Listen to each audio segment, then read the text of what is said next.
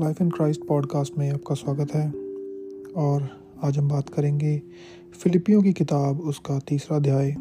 उसकी तेरह आयत में इस प्रकार लिखा है। पॉलुस कहता है, परंतु केवल यह एक काम करता हूँ कि जो बातें पीछे रह गई हैं, उनको भूल कर आगे की बातों की ओर बढ़ता हुआ, निशाने की ओर दौड़ा चला जाता हूँ, ताकि वह इनाम पाऊँ जिसके लिए परमेश्वर ने मुझे मसीह यीशु में ऊपर बुलाया है।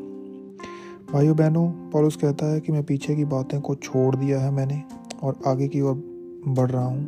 पीछे की बातों को मैं भूल गया हूँ। यदि हम अपने जीवन में पीछे की ओर ही देखते रहेंगे कि हमसे कितनी गलतियाँ हुई, हमने क्या गलत किया, कितना समय हमने वेस्ट कर दिया, कितने गलत हमने फैसले लिए। जी हाँ हम उनसे सीखते ज़रूर हैं, लेकिन उनको अगर हम लेके बैठे रहेंगे तो हम आगे की ओर नहीं बढ़ पाएँगे। और यदि बढ़ेंगे भी, पीछे की ओर देखते रहेंगे तो हियाव से परमेश्वर का पीछा नहीं कर पाएँगे।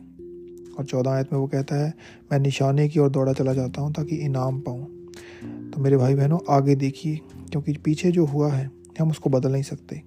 हम सिर्फ़ उससे सीख सकते हैं कि हमसे क्या हुआ, हमसे क्या गलतियाँ हुई।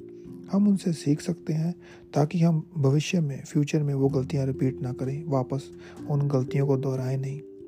क्योंकि कहता है कि परमेश्वर ने मुझे मसीह यीशु में ऊपर बुलाया है।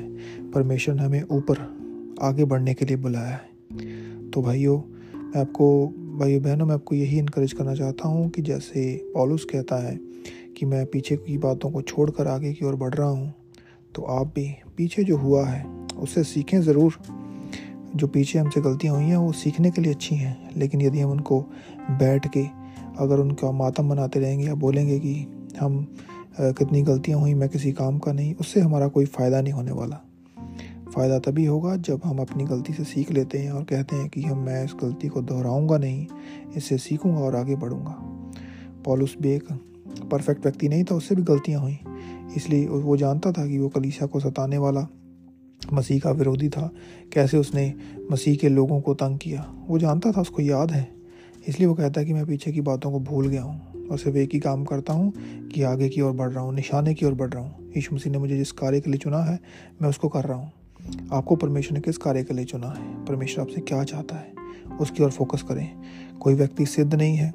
यदि आपको लगता है कि मुझसे गलतियाँ हुई भाइयों बहनों हर एक व्यक्ति से गलती हुई है।